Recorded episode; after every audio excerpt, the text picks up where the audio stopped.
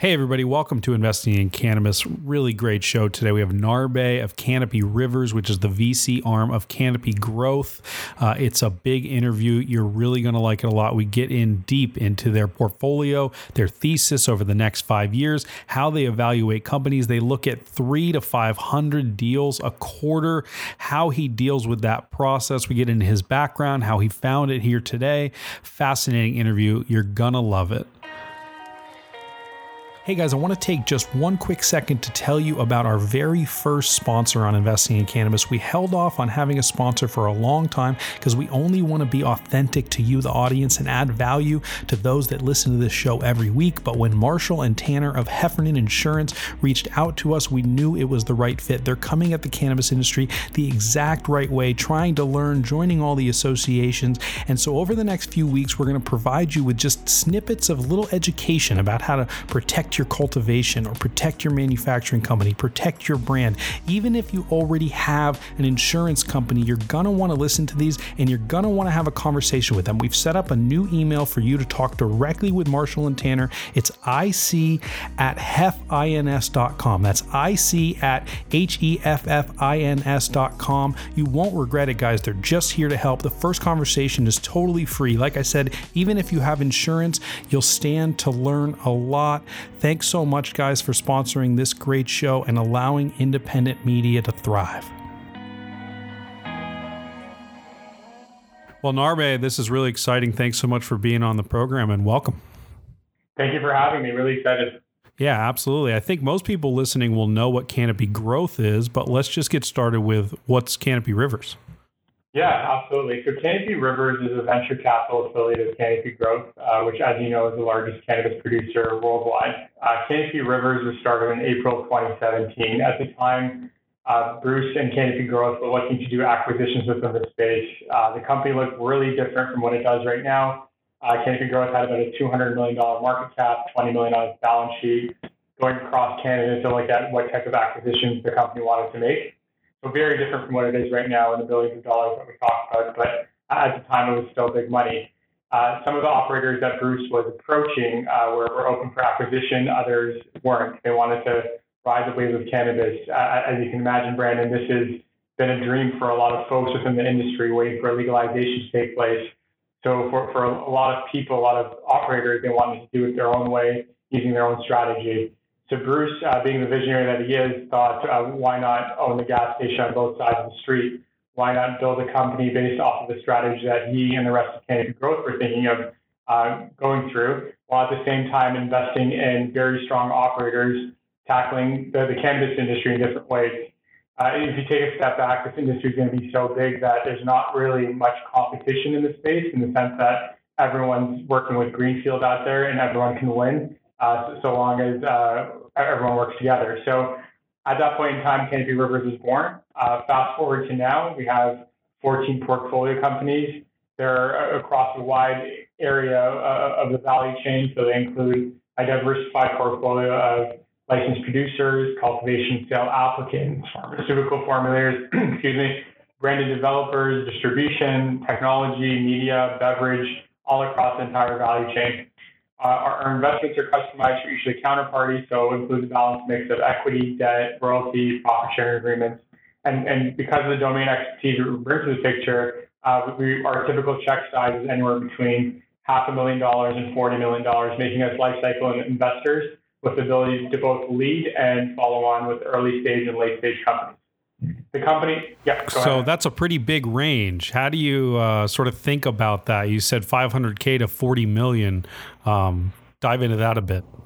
Yeah, absolutely. So uh, it, it, depends on what piece of the value chain you're attacking. If you go uh, down the path of going talking to a uh, technology company, well, technology companies can typically scale very easily with with a small amount of capital. So you're, you're at the lower end of the range when you're talking to a cultivation play, both domestically and internationally, these are greenhouses and facilities that are going to be uh, that are going to need tens of millions of dollars of capital expenditures in order to turn on the lights on first day. So for, for those types of transactions, we're looking at a larger check size. Got it. And yeah, that kind of leads me into the thesis a little bit more. How much do you think about touching the plant? Obviously, that's where Canopy started versus sort of ancillary and technology stuff. Yeah, absolutely. We, look at the entire value chain at all times. Uh, what we've done internally is break down the value chain into 13 different pieces, uh, from cultivation to plant science to agri- agricultural technology, post-harvest processing, extraction, all the way to brands and consumer rights, consumer products, and uh, retail and distribution. And for each of those subsegments, we drill down into um, 97 uh, deeper subsegments, uh, and, and, this was in an effort to find out where the puck is headed versus what everyone else is doing. So we applied a 10 criteria, uh, 10 criteria to each of these 97 subsegments to understand where we want to spend our time, where we want to spend our resources, where should we ramp up our teams in order to, to get the best deal flow. Because I personally believe that the best deal flow is the ones, the, the companies that you contact versus the ones that contact you. Uh, and, and, and, developing uh, that thesis around uh, where do we think the cannabis industry is headed based off of all of our discussions that we've had with other licensed producers, Canopy Growth, uh, as well as any of the startups that we've seen in the space as well.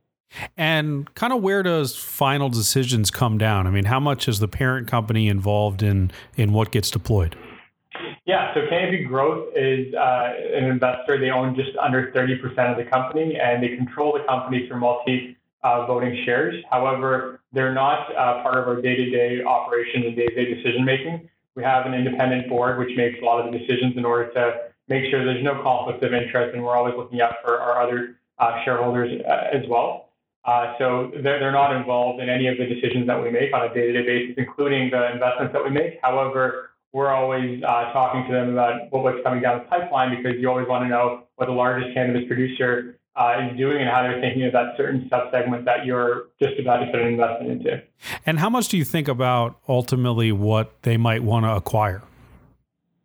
Uh, we do think of that. I mean, for every one of our portfolio companies, we, we split it up into three different buckets. Uh, companies that are going to be cash flow positive and great operating entities, other companies that are going to be fantastic candidates for go public, and there's companies out there that uh, are just super well versed towards an M&A because there's some traditional company uh, out there that's doing something they're doing in the non-cannabis space that would be a, a fantastic partner for them but because of the legality issues in the U.S., uh, we just have to hold and wait for that to take place.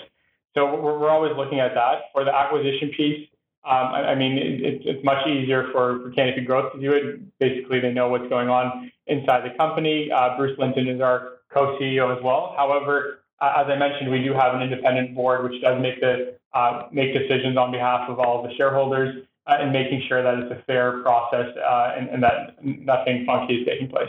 Got it. So I just want to run through the portfolio. Maybe we could do a little rapid fire round and just tell me kind of what was compelling about that opportunity. Um, let's start with Headset, a company that's been on this show. Cy's been on this show before. Uh, being dubbed the Nielsen of cannabis today, but what was it about Headset that was compelling? Yeah, so for, for Headset, we were actually chasing Cy and the company down for a few months, uh, candidly. I really like their background. They were ex uh, Leafly founders, all three of them uh, finished up their, their time at, uh, at Leafly and, and, they came over to the space to try to fix it. The thesis behind Headset was driven uh, based off of a conversation that we had at MJ Biz uh, early on. We were talking to what is now one of the largest beverage producers in the cannabis space based out of the US. And they, they, had just released a brand new blueberry cola and um, I have a lot of friends in the uh, in the CPG space, uh, and we have a lot of contacts. We all consistently talk to beverage companies and snack companies. So I was curious for, for why they came up with this blueberry cola concoction. So asking them uh, at the exhibit, their answer was simply, "We have a fantastic uh, flavor house in Kentucky that provided us with this blueberry flavor. So we tossed in with the cola flavor, and there you go. We have blueberry cola, and, it's selling off the shelves."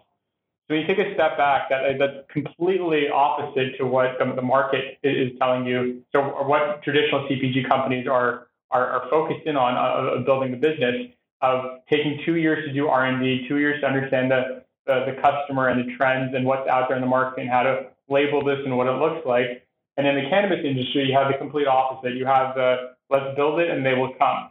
Uh, and, and the way we looked at that was that it could really play out in two ways. One could be that um, a lot of these companies that are currently out there making tremendous amounts of revenue uh, for, for within the gray market, they're capitalizing on the, the growth of the industry. So if the industry is growing by 40% and they're growing by 40%, that's perfect. Um, but in the long term, we, we thought that there was a lack of data and there needed to be data within the space to give a more informed uh, position for these brand managers in order to develop products. So they weren't blindly developing products that the customers would want to buy, but instead they could rely on data and use that data to, to create informed decisions of how to change their, their marketing mix uh, and, and the product in order to entice users to, to buy more of it. Uh, so once we had that thought, uh, thought process, we went and we scoured the entire market for who held the best form of data. Uh, and lo and behold, Headset just kept creeping back at us over and over again. Um, and, uh, and, and what, what that built is the, the first and only real-time uh, retail intelligence platform where you pull information from 20 different POS systems, I think more than 20 now, uh, and, and, create an informed decision of what market share is for each of the brands, what SKUs are selling better, what budtenders are doing better than the other ones are, what is the, the, the precise mix of price and volume that, that uh, a dispensary or a brand, a brand should look for, and all these different data points that uh, create what we what we think is going to be cannabis 2.0. Awesome. Uh, so you brought up beverages. Uh, next one on my list is greenhouse juices. Um, tell me a little bit about that one. Yeah, so we closed Greenhouse Juice in late January, and uh, this was uh, about another six months in the making. Uh, we, we had the belief that instead of going after a brand new beverage manufacturer that didn't really know, didn't really have the experience of building beverages, why don't we find the best one that we can locally and uh, teach them about cannabis and, and, convince them to, to add cannabis to their product. So Greenhouse Juice is a local Toronto-based uh, um, cold pressed juice manufacturer, the largest cold pressed juice manufacturer in Canada. And within four years, they went from founding to becoming the largest. Uh, they, they had invested a, a lot of money into uh, a state of the art manufacturing facility based in uh, Mississauga that, uh, that, that has one of the only, actually, the only uh, production facility of its kind in North America. So they had uh, taken uh, this technology from Europe and brought it over and got exclusivity in North America to develop juices. What really sets them apart, and this is what we were really enticed about, was they can switch lines really quickly. So they can switch products pretty quickly and develop different products. They have this facility which was very underutilized because they had just moved into it. And they were applying this brand new technology that was moving the shelf life of, of uh, these cold pressed juices from what is four weeks to about eight months without uh, compromising any of the nutritional value of the, the, content of the juice as well. That to us was a big enough game changer just in the juice space because instead of going to the store and paying 14 bucks for, for a juice, uh, the, the fact that you could reduce the spoilage would mean that the cost of the juice could go down to call it $4 in, in no time, which creates an enormous amount of scale for the company. That on top of the fact they already had an R&D license in Canada to test the concoctions of how cannabis played within their juices just meant that they were far ahead of the curve from a lot of the, the other parties that we had seen. Uh, and together we, we, we, developed a deal where uh, we would put money in through uh, a, a, convertible debt. Um, and we're really happy with that investment and how it's been playing out ever since. And how is the transition or, or the addition of cannabis products going? Uh, really good. I mean, they, they've been working on it for, for quite some time. When we were testing in the due diligence process, uh, and this is the, the, the type of thing I always want to see from entrepreneurs is they, they would give us that type of a look like, you know, we've been looking at this for months now. Uh, you think you can stump us in a half hour to an hour of a diligence meeting on, on formulations? Uh, we have multiple people working full time on, on developing these things, and we've we've seen the water solubility issues, we've seen the bioavailability issues, and we're getting past all that, and we, we think we've got this uh, really tremendous R&D team that is focused on building cannabis products. And are we talking about nano emulsion, or is there something proprietary there? Or you said you've you've sort of figured that part out. it, it is proprietary, uh, and, and, the company does not want to disclose it at this time. But uh, but they've created their own thing, uh, as well as they can get the lean in from Canopy Growth and all the cool things that they're building as well, um, and uh, and just become a super product. Is that legal to sell cannabis beverages in Canada yet? Is that not yet? Not yet. Not yet. Uh, However, everyone's ramping up. So Uh, the expectation is that it'll become legal in October of 2019. Okay. To get on the shelf in October of 2019, you basically have to be ready to ship and, and ready to go by the summertime. So everyone's in a mad rush to, to get to that point.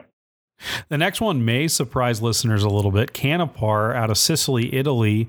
Um, what what was compelling about that? Maybe a, a, little different from what you're doing in the rest of the portfolio.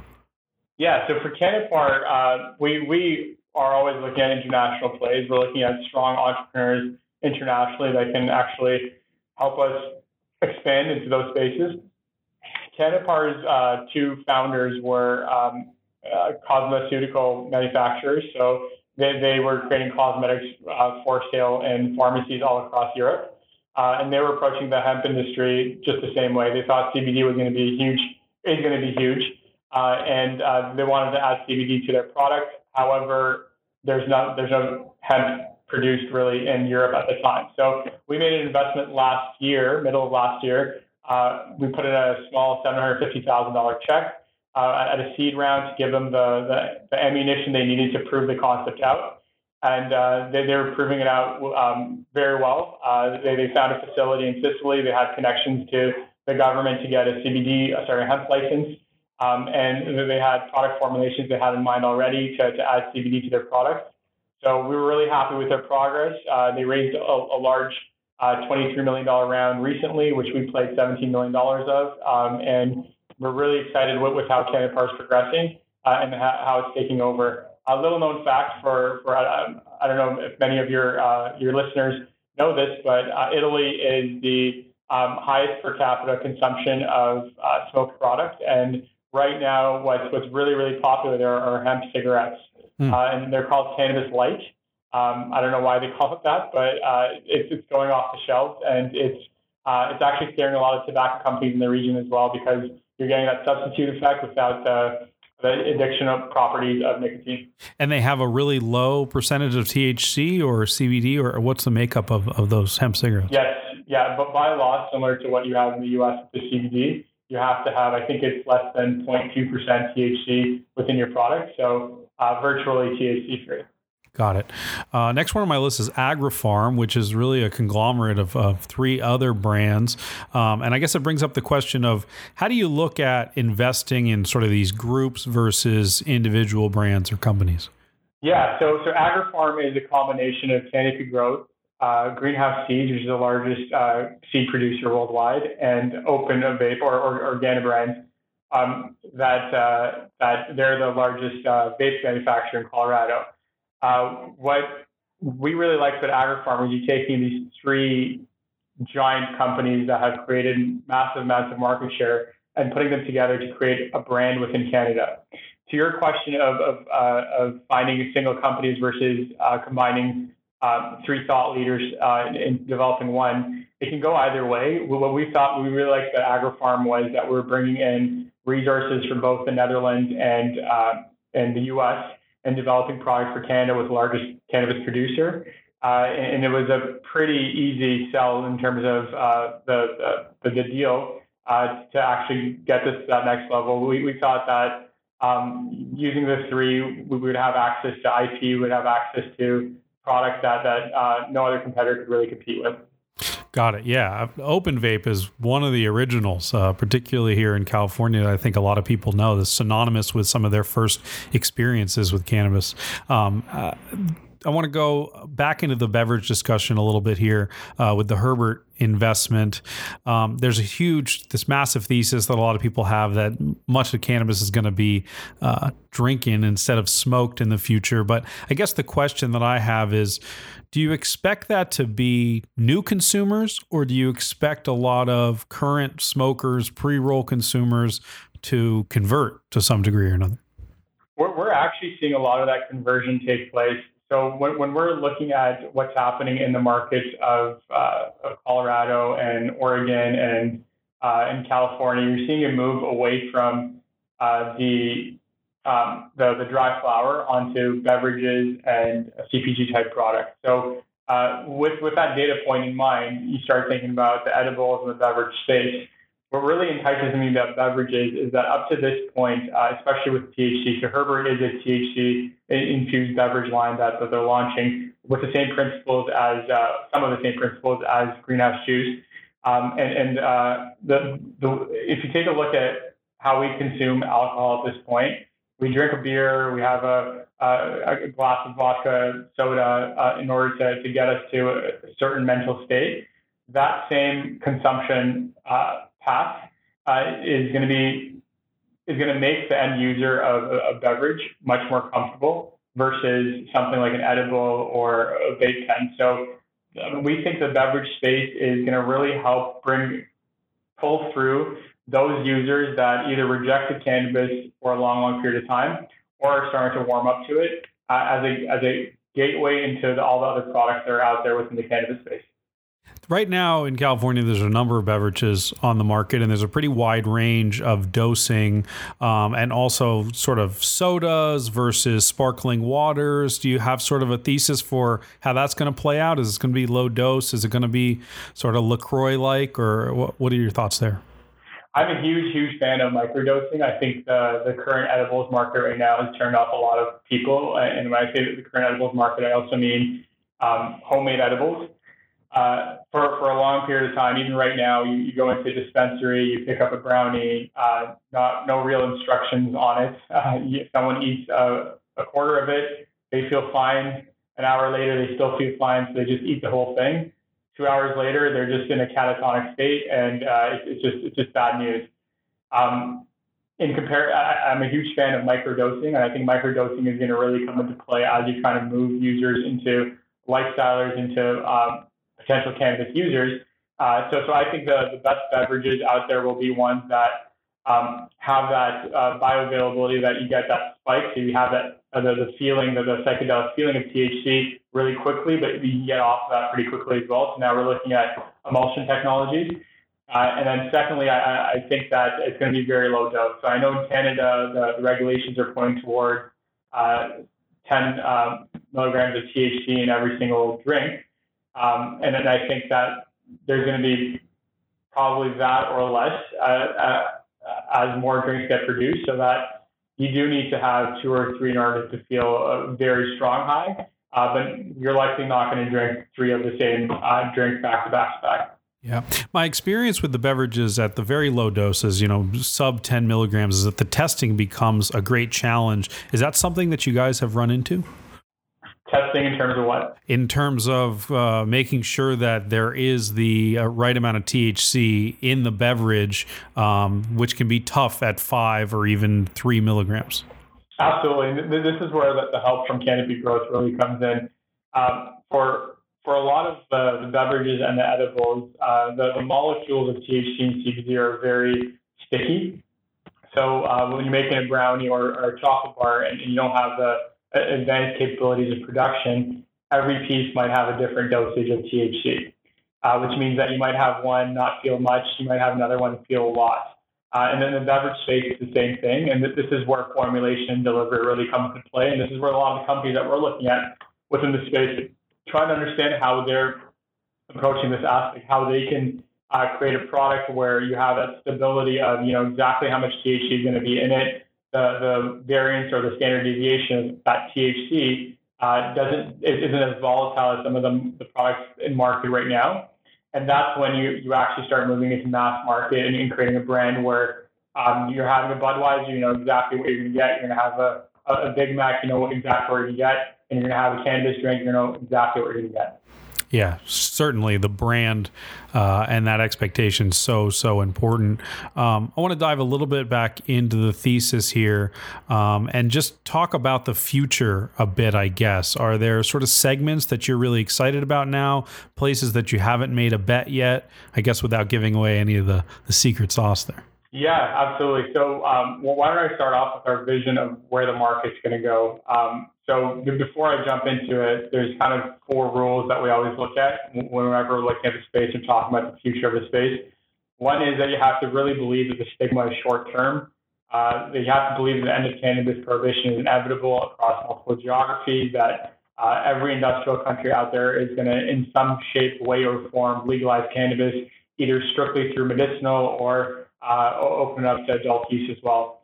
Secondly, you have to really believe that brands will be the future of the cannabis industry. You talk to the tobacco and spirit and beverage and beer companies, they don't own any tobacco farms or hop farms or barley farms. Uh, they're brand creators. So, so brands will determine the future. Number three, there is a shortage of data. As more data gets developed, there's going to be competitive advantages that take place across different brands. And then number four is that uh, you also have to believe that U.S. federal legalization will take place uh, in the medium term, not in the short term. But as that takes place, there's going to be a large amount of institutional investors and larger players that come into the space, which will increase competition and probably increase valuation for the private markets as well. So, yeah. I was going to say, do you have a prediction for when U.S. will come online? I think the, the closest prediction that I, will actually believe will be in two to three years, and the longest one would be between five to 10. So if we're to average that out, I'd say between two to five years. Yeah, part of me thinks Trump may make it a sort of an issue to try to drag some liberals along with him, but I guess we'll find out in uh, 18 months or so. Um, cool. We, I started to cut you off. Did you have more to go on, yeah. on that sort of side? Yeah. Yeah. So, so we see the industry moving in five different distinct waves. The first wave would be cultivation. Uh, here you have companies that are trying to create the product. Uh, we everyone calls it the green rush, uh, intense focus on large scale cannabis production. Um, in the short term, there's a lot of money to be made because cultivation licenses are valuable and highly competitive processes where there's a scarcity of the number of licenses that are given. So if you're a first mover, you can make a ton of money doing it. and You get a uh, competitive advantage doing that first. However, as the market starts to mature, more players get into the game, and the cost per pound or, or kilogram of, of cannabis uh, continues to drop, like we're seeing uh, in Colorado. The second wave would be the ancillary market, and this is where the industry's uh, picks and shovels. Uh, and we think the ancillary industry is going to be about three times the size of the core cannabis cultivation industry. Ancillary companies are providers of products or services that uh, um, help bring cannabis to life uh, and help the broader cannabis economy. There's less risk, there's less rules and regulations to abide by, and there's a ton of them out there. So for example, in Canada, there's about 130 cultivation licenses, 40 public cultivation companies. Our estimates show there's about 4,000 ancillary businesses in North America, and 99% of them are privately owned, which as a venture capital uh, fund like ourselves, uh, that, that's a really enticing statistic to look at because there's just so many companies to talk to. The third wave would be brands and CPG. Uh, as companies start building out cannabis brands, they're effectively building cannabis as brand as well. Uh, customers and, and, users right now don't really have any mind share uh, in terms of what they think is a top brand. Uh, we were uh, within the office uh, and with a, a, few friends of the company. We visited some of the dispensaries in Vegas during MJ Biz last November, and just walking through there and living and breathing the industry like we do. There's still some brands that we had never heard of that that, that got shelf space, and it got us thinking that, uh, that there is no clear winner within this space yet from the brand perspective. Uh, and, and, it is still greenfield for many of the companies out there. What could be the next Coca-Cola or Pepsi within the, the cannabis industry might not have even been founded yet. So there's still a huge amount of opportunity out there.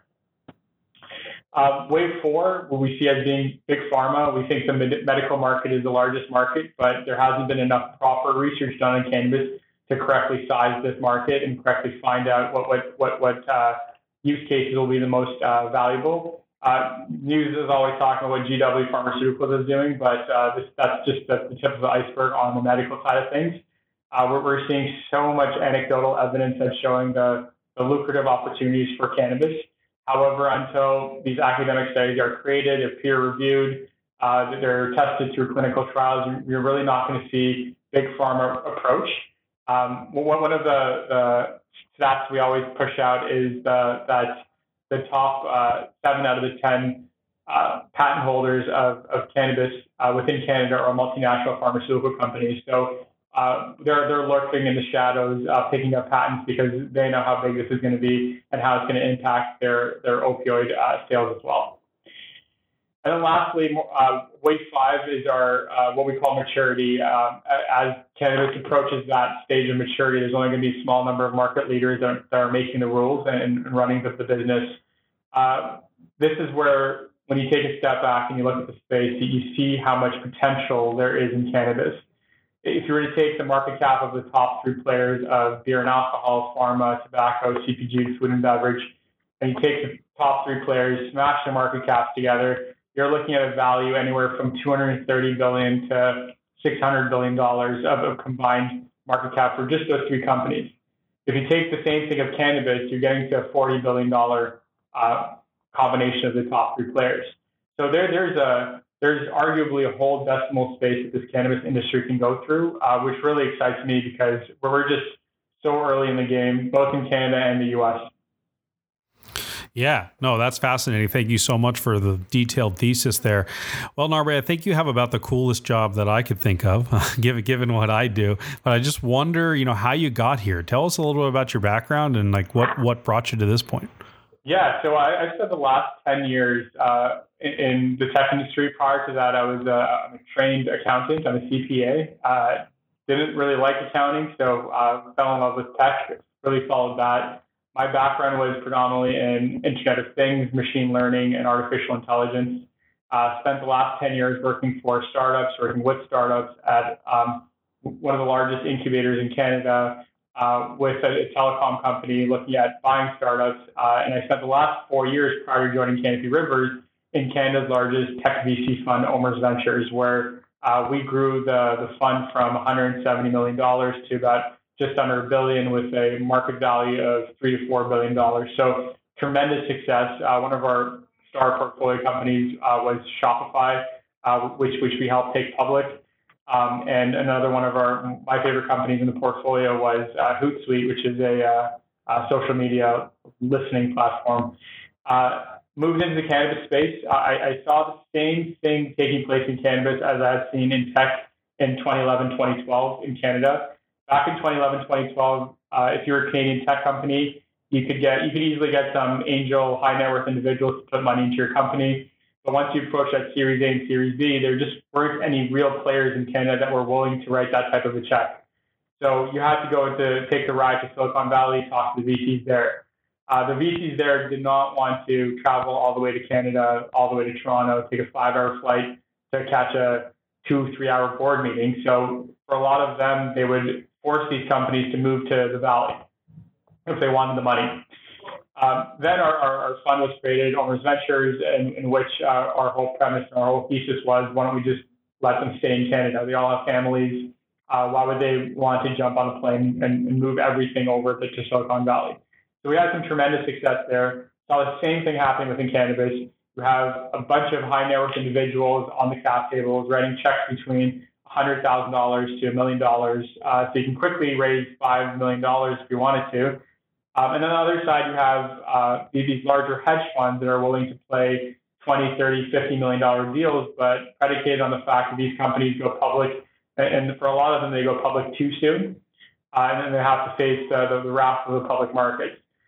There wasn't any real patient capital in the industry. So when I first heard this position, uh, and what, one of my good friends was the founders of Canopy Rivers, which I've known for 15 years. Um, he, he, he told me the story. He said, listen, we have this fantastic platform, which we're raising money for. Um, at the time, the company in public, of course. Uh, and uh, we, we have Canopy Growth uh, that's helping backstop us. We're not a corporate VC, so we don't have to always look at how each one of our investments uh, feeds into the, larger company. Uh, we give that autonomy to our, our, portfolio companies, but likewise, if they wanted to get that help, then we have a special type of deal structure that we can put into place that they can get more help from the, the largest cannabis producer. And uh, just through talking to him, it just seemed like that that perfect platform that you want to be part of very early in the game uh, in, in, a field and with a strategy that just we just don't have any competitors that are doing the same thing right now at the scale that we're doing. Got it. Yeah. And aside from just being a great opportunity and, and a new awesome market, did you have an experience with cannabis or, you know, kind of what keeps you coming back to that industry, I suppose? Yeah, I guess I'm definitely one of those guys that does try to dog food. Uh, I've had experience in cannabis uh, for, for quite some time. Um, not not so much anymore, uh, but uh, but but definitely understand what it is, uh, what it does, uh, and and, uh, and the opportunity that, that's out there. Um, I, I, have family members that are strong strong believers and users of cannabis CBD uh, topicals for arthritis and muscle pain, and they, they call it the, the holy grail, um, and they've never seen anything help them as much as this plant has helped them. And just talking to them and talking to some of the other folks that around my, my life that have been impacted by things like cancer and they use cannabis as, as both a therapeutical and uh, some type of a medicinal value to it. Uh, there just seem like there's so much potential for this plant that just hasn't been uh, researched and hasn't been brought out just because of the, the, the way they've prohibited this drug over the last 95 years. Got it. Yeah, no, makes sense. Um, so I have a note here that you guys see three to 500 deals a quarter. Um, tell me a little bit about that process, the due diligence, deal flow. That's a large amount of deals to look at. Kind of take me through how that works a little bit. Yeah, so each one of our business development uh, folks here, they see about six to seven pitches a day. Uh, so the bulk of their day is just sitting through pitches. The way I see it and the way we, we look at it is that there is a bit of a power play right now.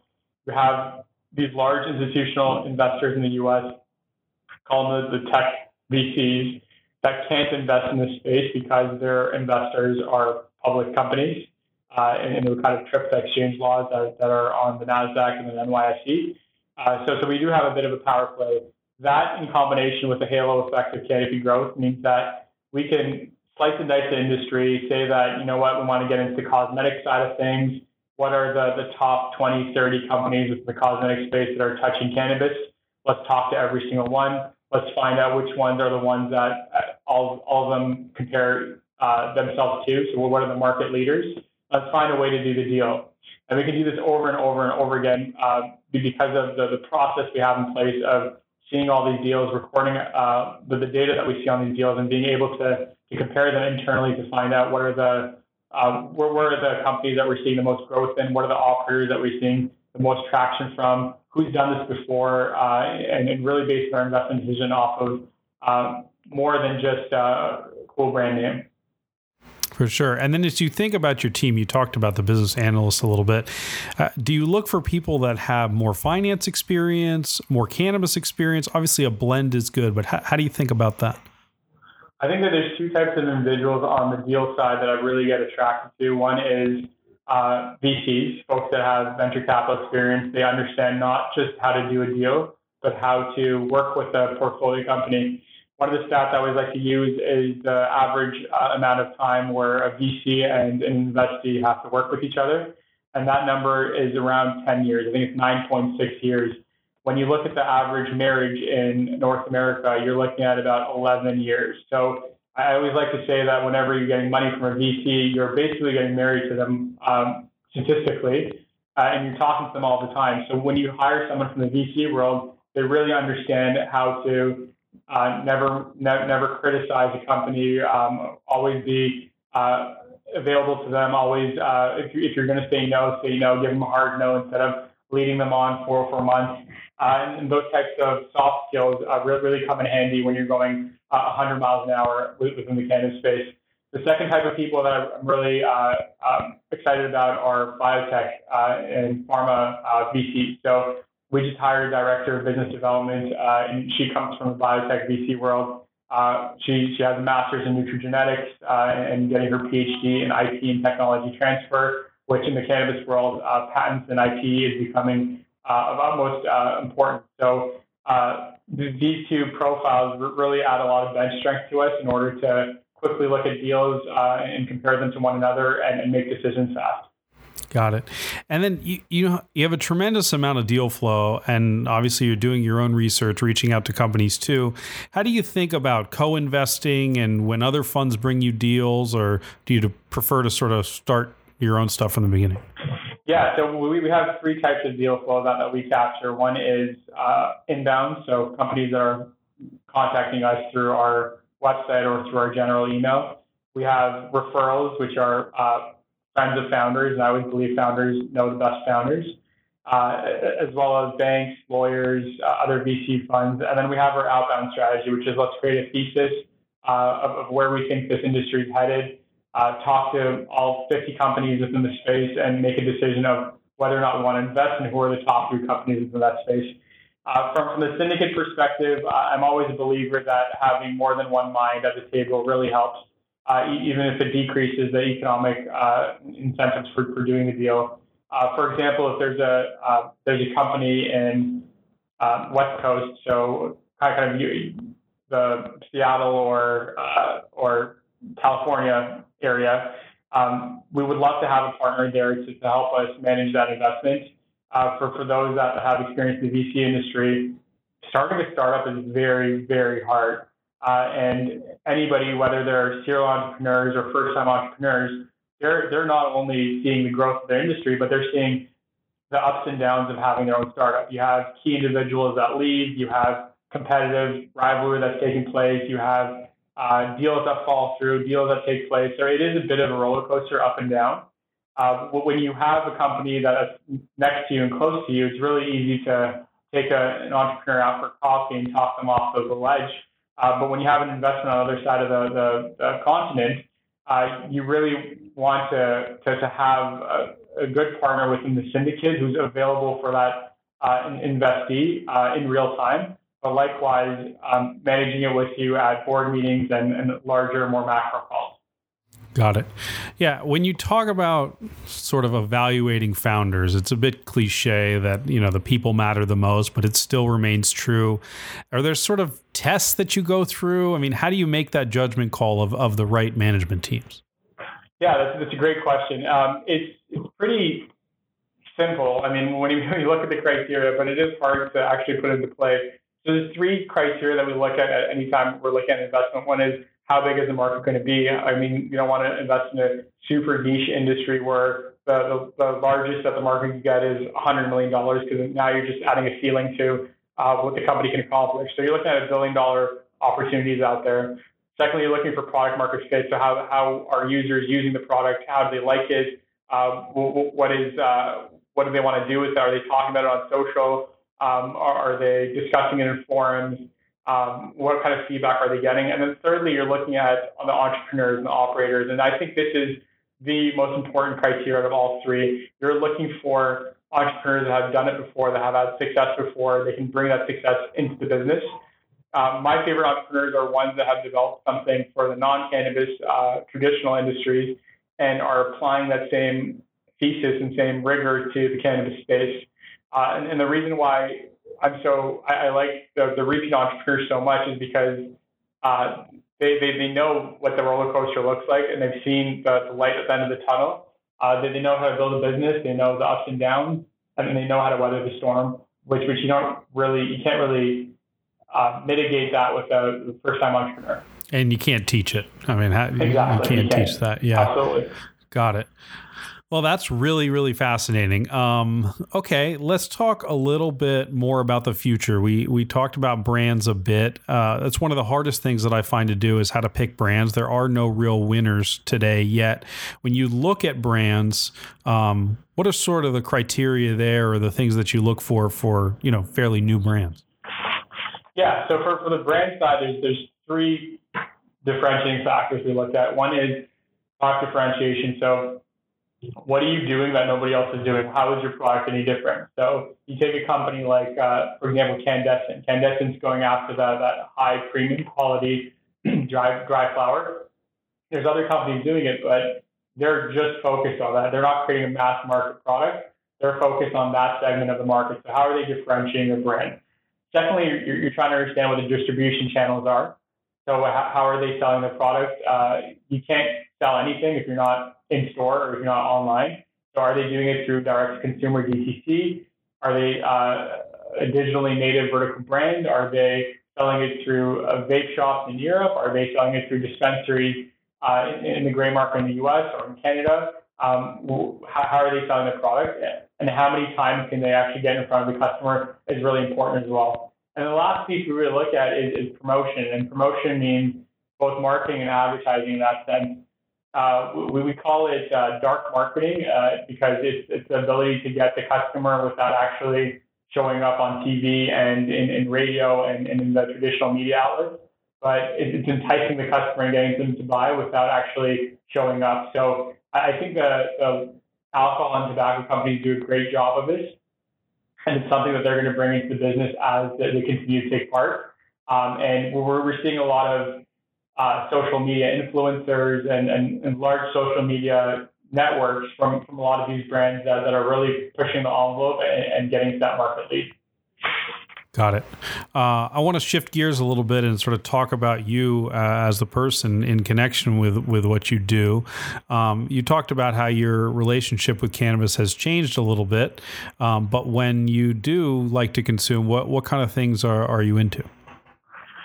Uh, when I do like consume, um, I, I, guess the, the, the number one product that I go for would be vape pens. Uh, I'm a big fan of controlling your your destiny uh, and knowing what, what you're getting and when you're getting it and how that's affecting you. So that microdosing really helps. I've also in the past uh, really liked the uh, the microdosing of uh, candies and mints and um, and, and gummies, uh, so you can actually control where, where you're going with that. But beyond that, the dry flower is always a, a good bet too, and I don't think that's ever going to change. Yeah, I don't think uh, all the new products certainly will grow with new consumers, but I think the the flowers are not going anywhere. Um, okay, uh, you're so informed. Obviously, you have such a rich sort of overview of the industry. How do you stay informed? What do you read in the morning? What do you what do you what's your go tos? Yeah, so there, there's uh, I follow your your program, of course, uh, oh, and thank there's, you. there's a lot of other uh, other media that, that is out there as well. So I, I follow the, the, Reddit boards. Um, I have a customized Flipboard app that that looks at cannabis only. Um, I always like to take deep dives within different things. So if I'm really looking at how, uh, for example, one of the areas that, that I'm really focused on right now is the cosmetic space. I think cannabis cosmetics are really growing quickly.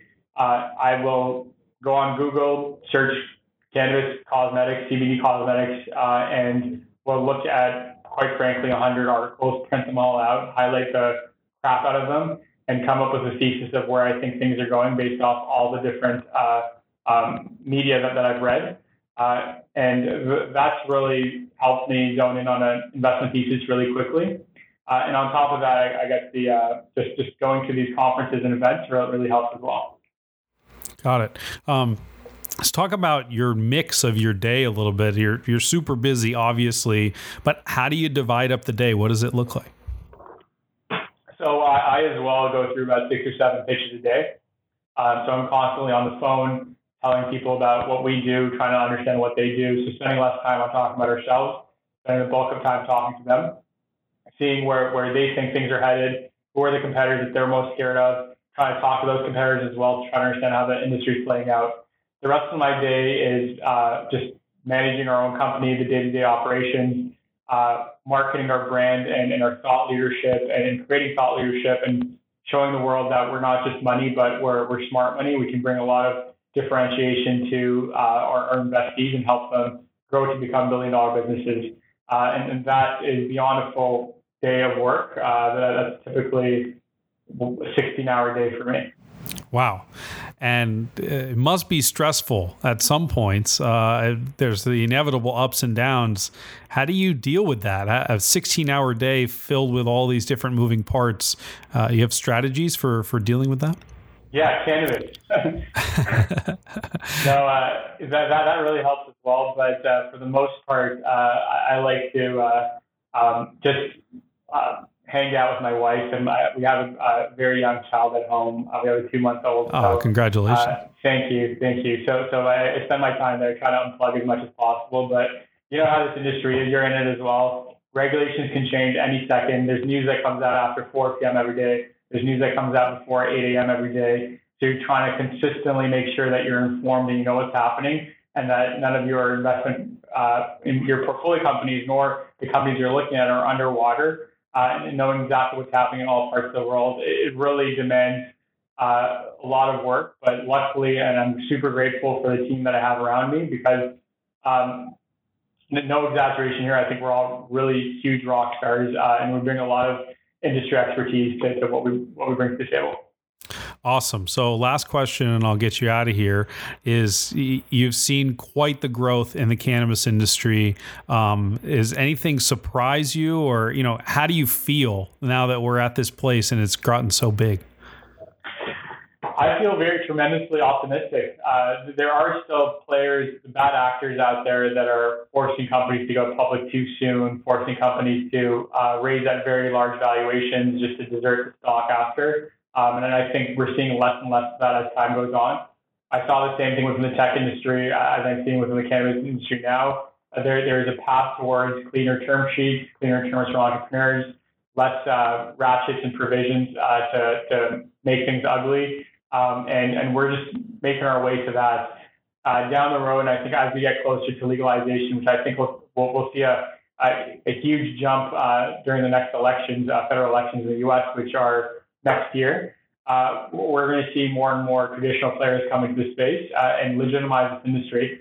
Uh, cannabis has been illegal for 95 years. It's been broadly used before that for thousands upon thousands of years. Uh, when you use the product, you don't want to punch someone in the face or you can't OD on it. Uh, so, so there's just so, so much tremendous potential here, uh, and then displacement with, with, from some other industries as well that's going to go into cannabis. And I'm super excited to be part of it uh, and the different facets that that exists of it today. Well, I think that's a great place to wrap up. Thank you so much, Narbe. It's been really nice having you.